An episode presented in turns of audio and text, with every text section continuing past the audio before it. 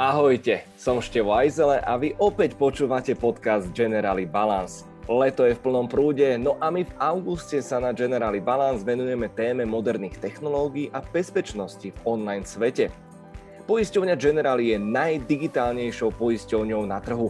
Poistenie dokáže uzatvoriť bez potreby osobného kontaktu s klientom a ponúka množstvo ďalších služieb bezpečne, jednoducho a rýchlo aj v digitálnej podobe.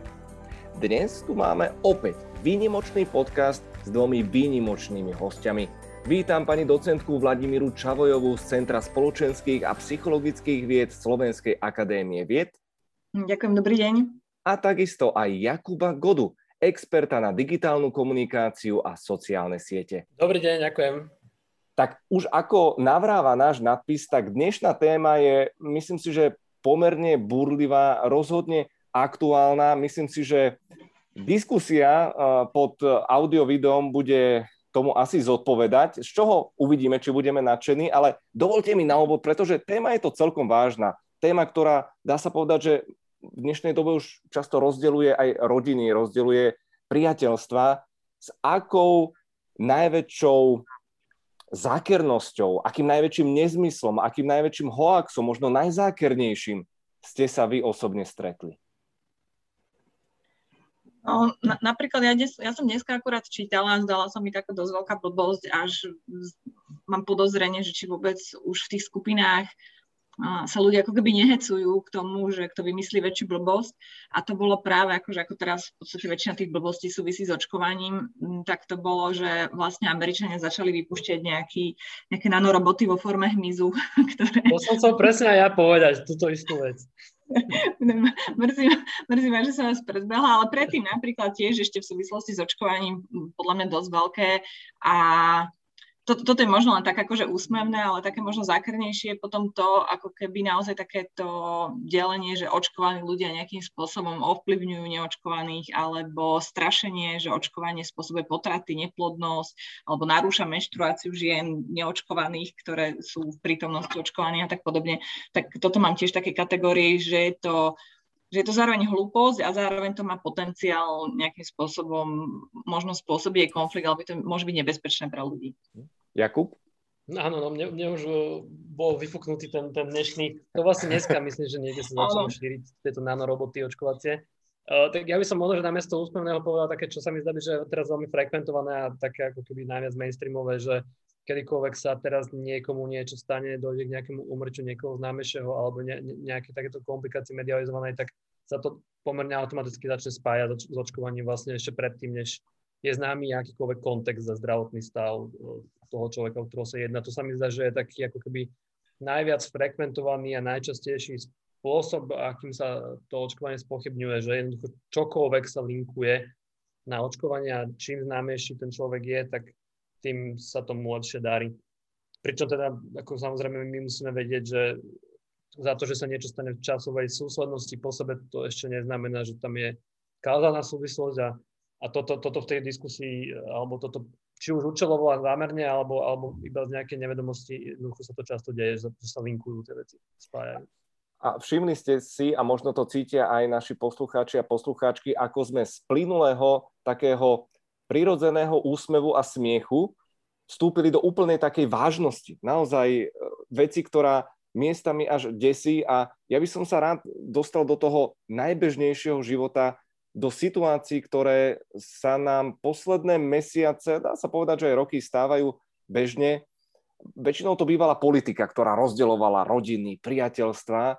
Dnes je to kvantum dezinformácií, kvantum hoaxov, e, poplašných správ a čo si budeme klamať, každý má nejakého švagra, e, sestru, kamaráta. Ja mám kamaráta, ktorý ma začal presviečať práve o rôznych veciach, ktoré sú úplnými hlúpostiami a bol pomerne agresívny.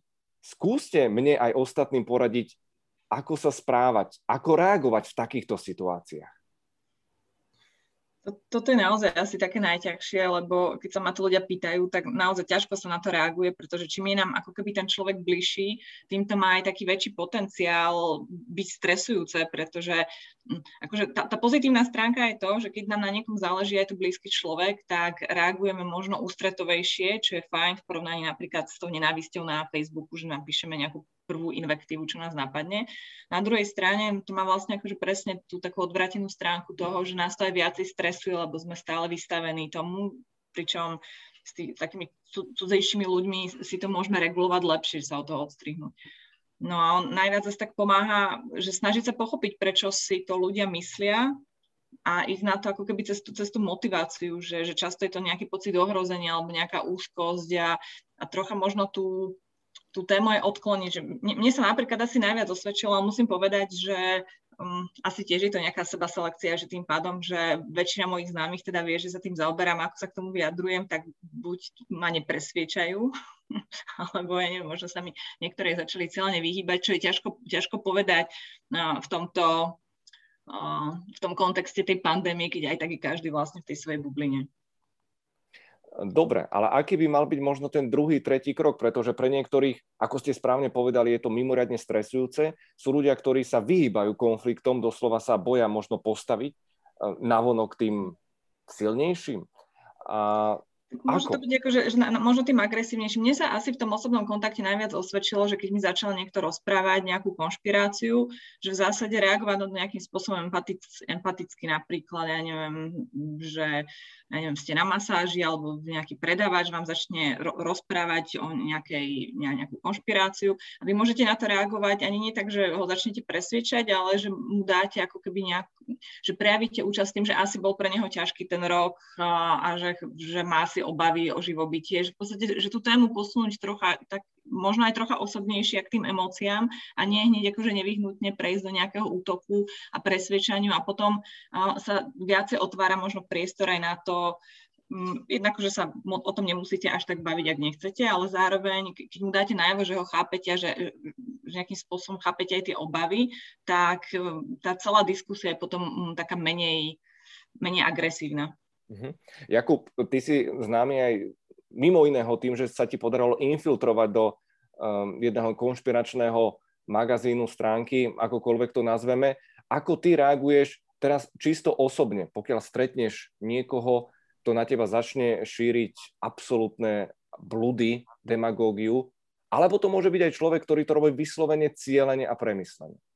Um, to, čo, to, čo vnímam, že aj zo, z rôznych uh, výskumov a štúdí, ktoré sa tomuto snažia venovať, lebo však je, je to téma teraz celosvetová, že ako reagovať na dezinformácie, ako sa rozprávať s ľuďmi, ktorí ako by fungujú úplne iné realite. Tak ono to do veľkej miery kopíruje nejakú takú intuíciu alebo aj, aj takú malú skúsenosť, že čo najviac môže vôbec fungovať alebo otvárať priestor na nejakú diskusiu, tak to, čo už oznelo, že jednak je to samozrejme vyverovanie sa nejaké, nejaké také, že priamej okamžitej konfrontácii nebude až ako emócií.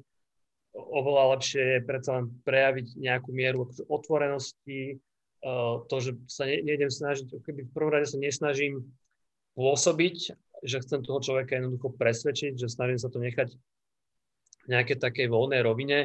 Keď tak skôr klás otázky, uh, eventuálne sa pýtať, odkiaľ tie informácie, ktoré má, odkiaľ ich vlastne má, z akého konkrétneho zdroja, to častokrát tí ľudia sa možno tom zamyslia, alebo si uvedomia, že nevedia presne, odkiaľ to majú.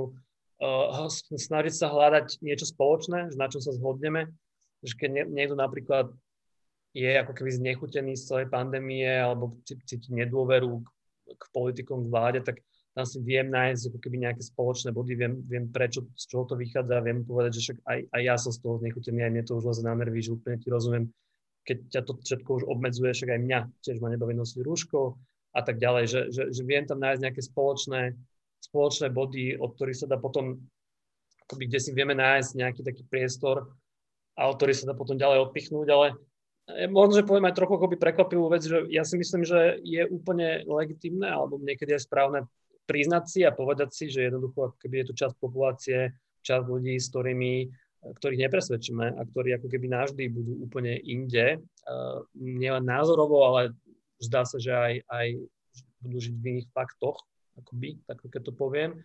a, a je v niečom akoby uh, oslobodzujúce, keď si povieme, že, že časť ľudí, a to je aj z toho príkladu, ktorý ste spomenuli, že ten, ten váš známy bol na vás, na, vás, na vás agresívny, tak je možno, že si fajn povedať, že jednoducho niekedy to nemá zmysel a niekedy tú energiu treba venovať inde. Ja mám tiež skúsenosť, že aj medzi najbližšími alebo aj v rodine paradoxne, že to vie byť najťažšie a, a treba si proste niekedy povedať, že, že nie, že budeme sa baviť o iných veciach a budeme sa snažiť presvedčať ľudí, ktorí sú skôr ešte otvorení, nemajú až tak jasne vykryštalizované tie názory, uh, vedia príjmať nové informácie a tak ďalej. Čiže možno, že niekedy je tu príliš veľká snaha akoby, že prísť na nejaký zázračný recept, ako presvedčíme všetkých, ale ono to ani nie je nevyhnutné. A skúsim teraz zabrnúť opäť do konkrétnej situácie. Predstavme si rodinnú oslavu. A teraz práve v tomto období ústredná téma je očkovanie, valí sa to zo všetkých strán, priam sme presítení informáciami. A ja keď organizujem, dajme tomu presne nejakú záhradnú party a zavolám 20 členov rodiny, pričom viem, že medzi nimi budú aj nejakí členovia rodiny, ktorí šíria dezinformácie a na, naozaj doslova blúdy, čo mám robiť? Mám stanoviť pravidlá, mám vopred povedať, že áno, ste pozvaní na rodinnú oslavu, ale tieto témy sú tabu? inak vás čo, vyhostím, deložujem, alebo ako pristúpiť k takejto životnej situácii, pomerne jednoduchej a častej? Ono do veľkej miery, presne ako aj ako pred, pred chvíľou povedal, že niekedy sa aj treba zmieriť s tým, že nie všetkých ľudí presvedčíme a že ak by sme mali nejakú tú spoločnú hodnotu, čo v tej rodine predpokladám, že asi by mala panovať nejaká zhoda, že stretávame sa preto, lebo sa máme radi alebo chceme zachovať nejakú mieru harmónia tých vzťahov, tak je úplne v poriadku sa podľa mňa dohodnú, že o niektorých témach sa nebudeme baviť. A vlastne ako ste aj vy na začiatku povedali, že podľa mňa to očkovanie uh, nie je už v súčasnosti uh, nejaká zdravot, čisto zdravotná téma, že už sa to dosť spolitizovalo a tak ako aj v minulosti rodiny rozdelali rôzne politické otázky a keď chceli fungovať, tak sa naučili nejakým spôsobom, že buď sa o tom nebudeme baviť, alebo no, v niektorých rodinách možno sa aj radi hádajú, že je to akože súčasť toho, mm-hmm. ako, mhm. ako, sa, ako sa ľudia zbližujú.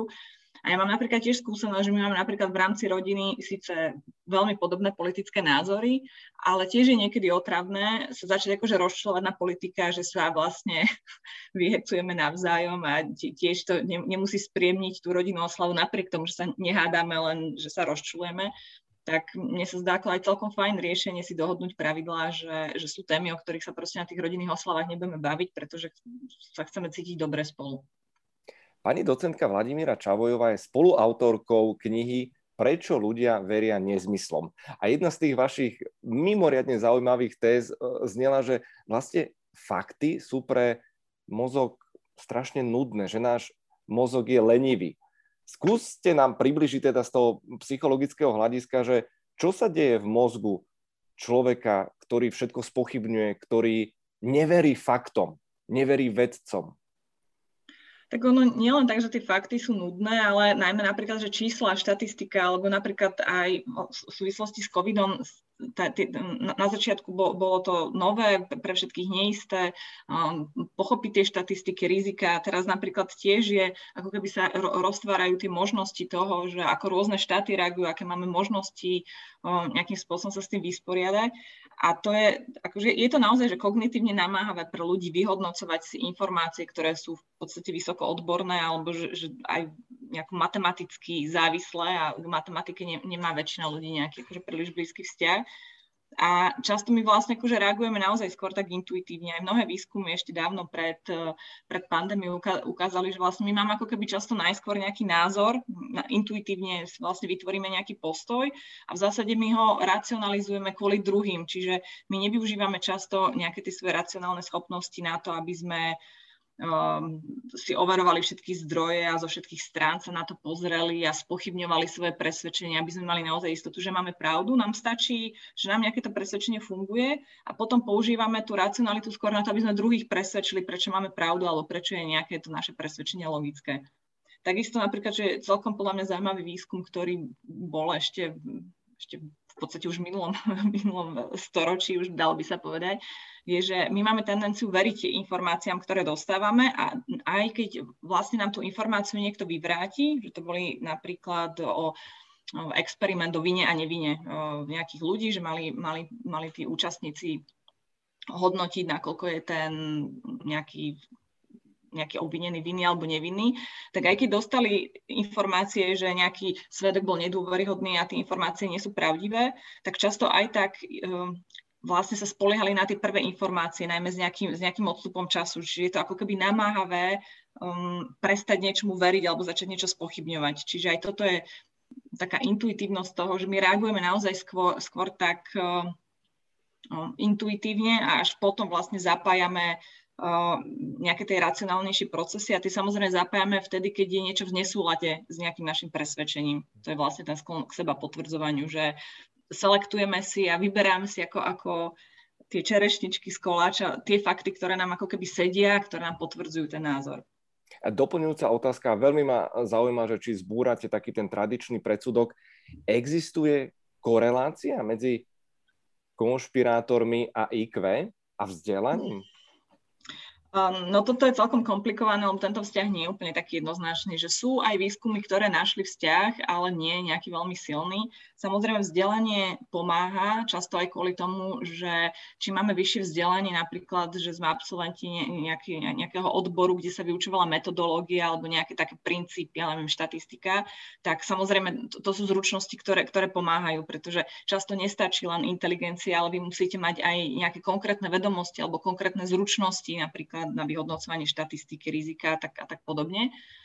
Čiže nejaký vzťah tam nie, ale tento vzťah sa, sa preceňuje, lebo je tam ako keby oveľa viacej faktorov, možno aj takých emočnejších, ktoré tam zohrávajú rolu, pretože že vieme príklady mnohých inteligentných ľudí, aj nositeľov Nobelových cien, ktorí takisto vlastne veria aj šírili uh, rôzne konšpirácie, dezinformácie. Mm-hmm.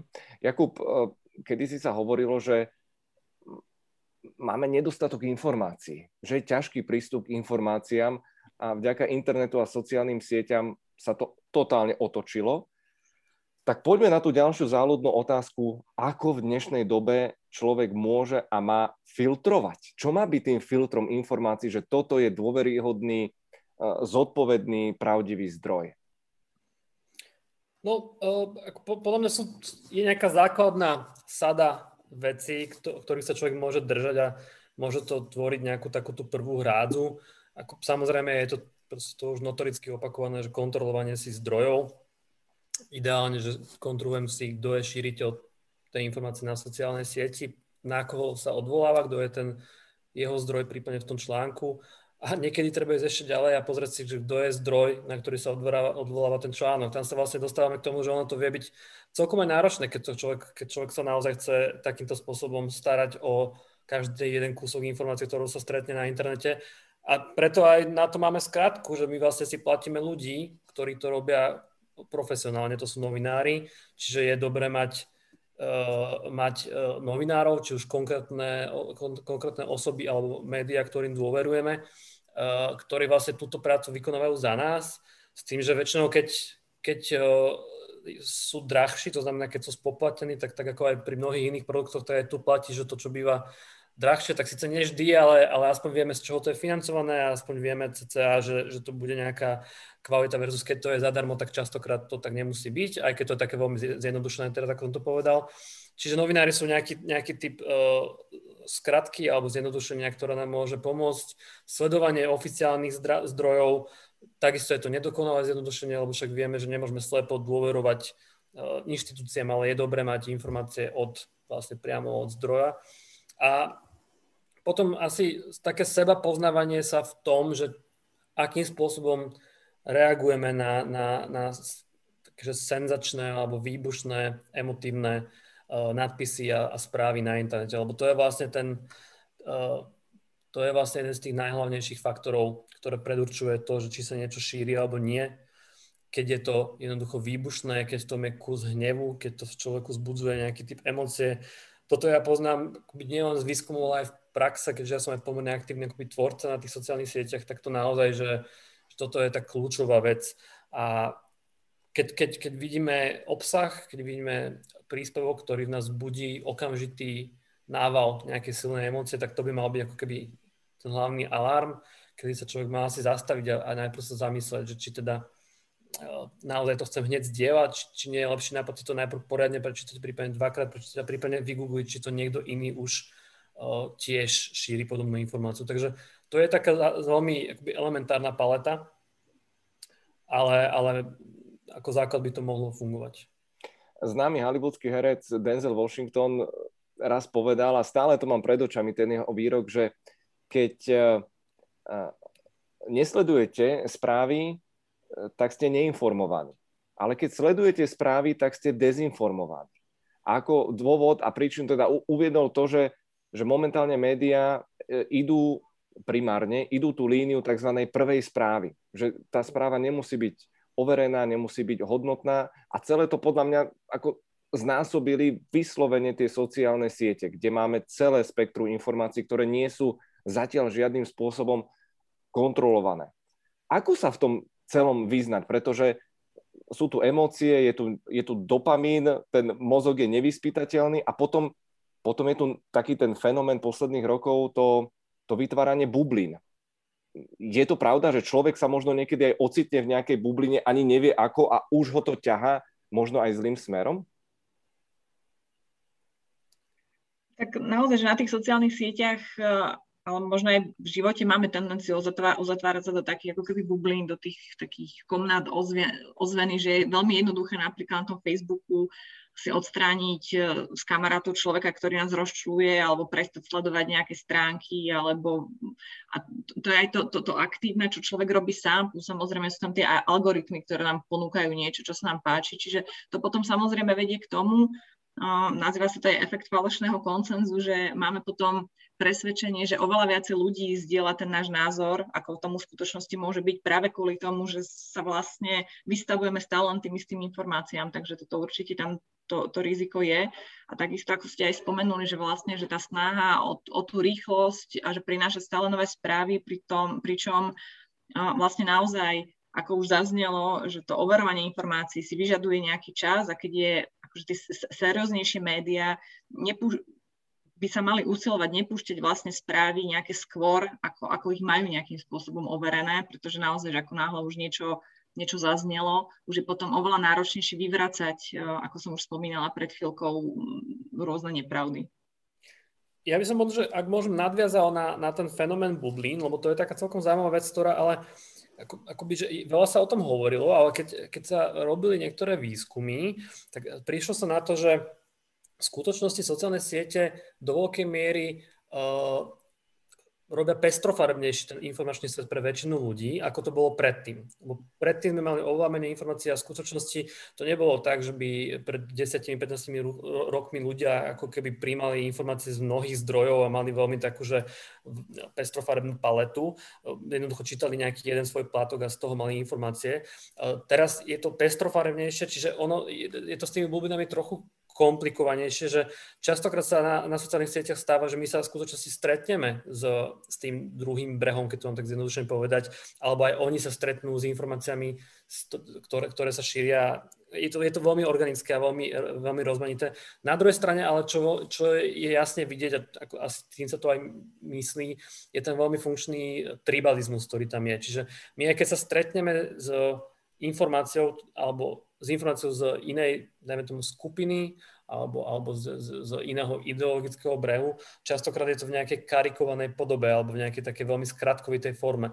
Čiže tie sociálne siete určite podporujú tribalizmus, teda nejaké také sociálne uzatváranie sa do bublín, ale informačnú rozmanitosť tamto nie je až také, eh, až také jednoduché. Ja, ja som to videl aj keď napríklad na ministerstve zdravotníctva to nie je tak, že by ten profil sledovali len ľudia, ktorí sú zaočkovaní a nejaká ako keby e, časť e, nejakej intelektuálnej obce, že v skutočnosti ono to má zásah veľmi široký na, na rôznorodé spektrum ľudí. Skôr je otázka, že ako to oni potom vnímajú, do aké miery to na nich funguje a tak ďalej.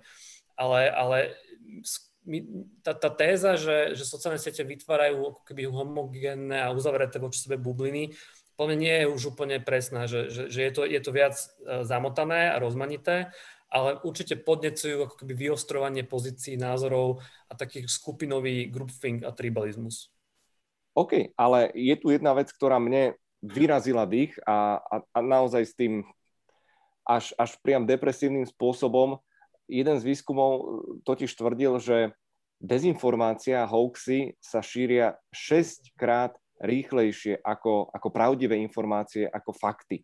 A to je podľa mňa neskutočne spôsobom desivé. Ako to môžeme zastaviť? Alebo je to, je to opäť proste nejaký surfing emócií, že, ktorý je prirodzený pre, pre zmýšľanie každého z nás, lebo naozaj v istej, istom momente to už môže byť podľa mňa nebezpečné.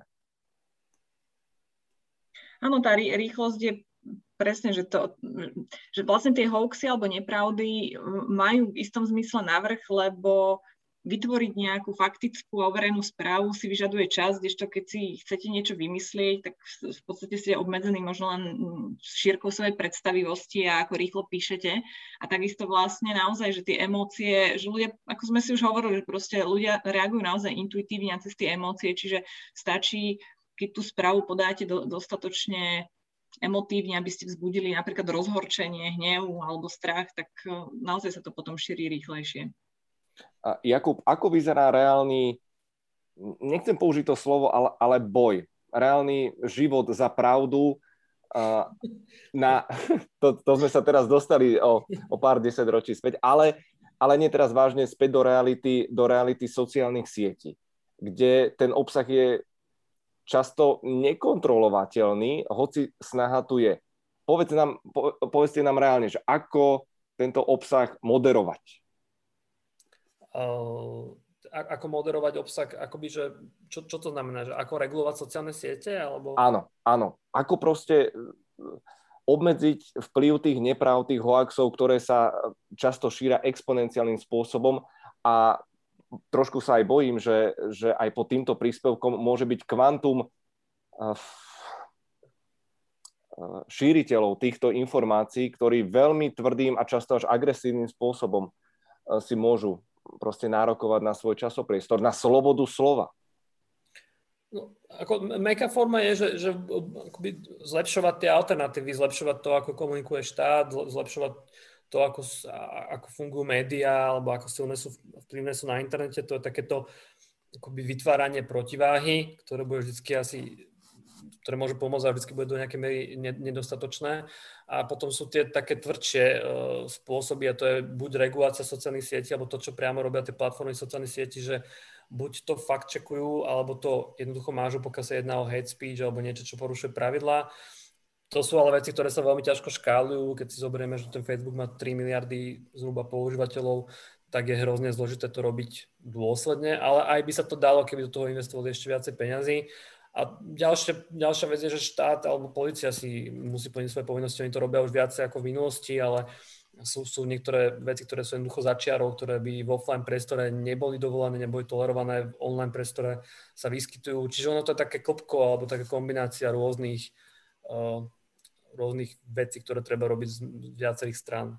Čo sa týka takéhoto alibizmu prevádzkovateľov sociálnych sietí, to je myslím, že kapitola sama o sebe a výrazným spôsobom to neovplyvníme, ale Mňa napríklad zaujíma, aký má prístup ministerstvo zdravotníctva. Vy napríklad v komentároch, v diskusiách mažete šíriteľov nezmyslov, konšpirátorov, alebo nechávate tomu voľný priebeh? No áno, mážeme, ale je tam kapacitný problém, že jednoducho, e, keď je niekoľko tisíc komentárov denne, tak je otázka, koľko energie e, venovať keby nejakému moderovaniu, ktorá by išla na úkor možno, vytvárania obsahu, ktorý potom uvidí strašne veľa ľudí. Čiže tam je ten prístup skôr v tom, že my sme z online kanálov ministerstva zdravotníctva vytvorili veľmi vplyvné kanály na tých sociálnych sieťach. Ministerstvo zdravotníctva je momentálne naj, najsledovanejší zdroj informácií o zdraví na sociálnych sieťach a, a robíme obsah, ktorý napriek tomu, že nemá sebe výbušnosť, emotívnosť a tie ako keby klasické atribúty dobre sa šíriaceho obsahu, tak dokáže byť konkurenceschopný, lebo vytvárame formát, ktorý je ako keby dostatočne ľahko spracovateľný, dostatočne asi pútavý a čiže ako keby mne to ukazuje, že špeciálne keď to robí ešte štátna inštitúcia, tak to má taký punc oficiality, ktorý umožňuje aj ďalším influencerom a vplyvným ľuďom na internete to šíriť, alebo nemusia sa báť to šíriť. A dokáže to nejakým spôsobom fungovať, že, že tá protiváha sa do nejakej miery dá vytvárať. To samozrejme ale nezabráni tomu, aby proste ďalšia časť ľudí stále šírila tie, tie, tie hlúposti, ale je to nejaká case study o tom, že štátne inštitúcie vedia byť konkurenceschopné v online priestore, čo sa pred pár rokmi ešte ukazovalo ako, ja som si myslel, že to, že to takmer sa nedá, najprv prišla policia, ktorá bola veľmi uh, viditeľná na sociálnych sieťach a teraz aj ministerstvo zdravotníctva, ale stále je to akoby uh, málo, respektíve No áno, ako keď sa bavíme o 5,5 miliónovej krajine, kde máme hrozne veľa vplyvných silných hráčov, ktorí napríklad spochybňujú očkovania vakcíny, tak stále samozrejme ten e, výsledný efekt bude limitovaný, ale dá sa to ako dozjavne, zjavne.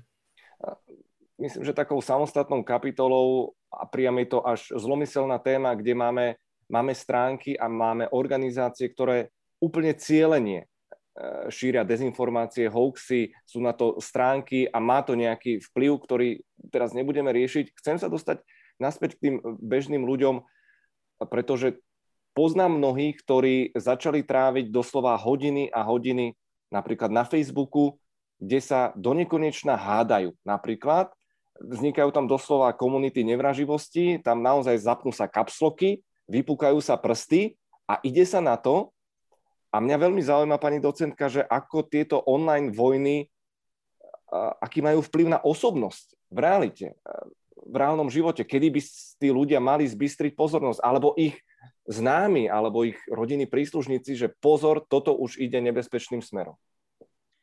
Možno také pravidlo od oka je také pomerne intuitívne v tom, že ako náhle vám to už ako keby ovplyvňuje ten bežný život a negatívne to zasahuje do nejakých iných oblastí života, tak už to, už to nie je úplne zdravé a čiže ono je to, je, je to také subjektívne, že presne, že nedá sa povedať, že či ja neviem, hodina denne je veľa alebo málo, keď sa človek e, zapája do nejakých takýchto aktivít, ale presne, že keď už to ovplyvňuje či už vaše vzťahy v rodine, alebo že človek sa prestane venovať nejakým iným veciam, ktoré sú pre neho dôležité, tak vtedy určite treba zbystriť pozornosť a je dobré vlastne keď to okolie nejakým spôsobom tomu človeku pomôže, pretože um, ono na, naozaj asi, asi to nie je úplne optimálny spôsob, ako tráviť čas hodiny rôznymi bojmi na internete. Jakub, aká je vaša rada? Možno nejaký časový obmedzovač alebo zakázať babke internet? Vypojiť jej kábel, zrušiť jej Wi-Fi? No, ako toto je celkom téma, že ako sa vlastne samoregulovať vo používaní sociálnych sietí, ale nielen, nie možno, že nielen na, na hádky, ale vo všeobecnosti. No, ja, ja sa napríklad už relatívne málo zapájam do diskutovania pod komentármi, ale napríklad trávim pomerne dosť času na, na sociálnych sieťach stále, čo teda tiež rozmýšľam nad, tom, nad tým, ako to zregulovať. E, sú aj ako keby tie časovače, apky, ktoré vás vypnú môže byť dobrý nápad sa vrátiť k analogovému budíku, aby sa človek nebudil s telefónom a nezaspával s telefónom. Nad, nad, nad tým som tiež uvažoval. Teda aj som to skúšal, ale nevyšlo mi to, lebo ten budík zle fungoval. Mm-hmm. A, a akoby takéto, takéto veci. No, asi je dôležité si uvedomiť niektoré tie behaviorálne a psychologické aspekty tých sociálnych sietí, že ono nás to naozaj, naozaj to má charakter charakteristiky návykových, návykových látok a, a ako tie neustále dopaminové uh, notifikácie a, a, a, a toto je, je, je to veľmi zradné a myslím, že prvý krok je uvedomiť si, že čo to s nami robí, koľko hodín tam vlastne trávime uh, a či sme nejak sa, možno sa od toho nejako vzdialiť. To aj mnoho ľudí odporúča dať si taký detox na nejakú dobu a, a zamyslieť sa nad tým, že či sme vlastne sami spokojní s tým, koľko času tam trávime. Eh, ale ja neviem, či som dobrý respondent na toto, pretože ja sám s tým mám trochu problém, popravde, uh-huh. že, mhm. že tiež nie som úplne, ne, neviem, či, eh, ja to mám komplikované, lebo to súvisí s mojou prácou, že sa to veľmi ťažko oddeluje a tým pádom to úplne neviem, ale neviem, či som spokojný s tým, koľko času tam trávim. Nemám v tom úplne jasno.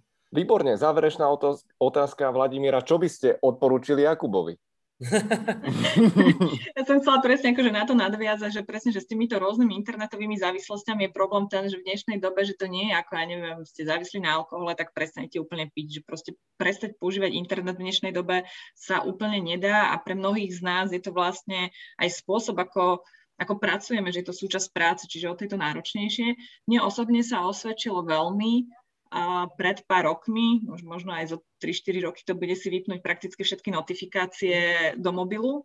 A ja napríklad Facebook nemám ani v mobile, že na Facebook sa pripájam cez počítač a takisto som počula veľmi dobrú radu, ktorú dal Vladimír Šnýdl, že keď aj človek dá komentár pod nejaký status, že je fajn presne um, dávať nejaké teda správne informácie, zapájať sa možno do, do, do tých diskusí, ale že vypnúť si potom notifikácie, aby vám to nepípalo a nenútilo vás to kontrolovať, ako ľudia reagujú.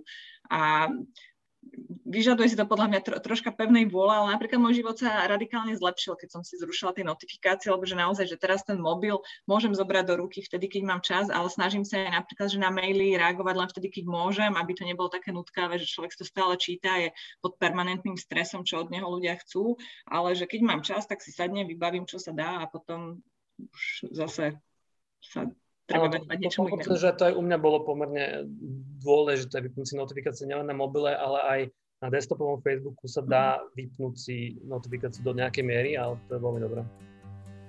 Tak to bolo priam symbolické ukončenie. Ďakujem za vaše skvelé tipy a ďakujem za veľmi hodnotnú debatu Vladimíre Čavojovej a Jakubovi Godovi.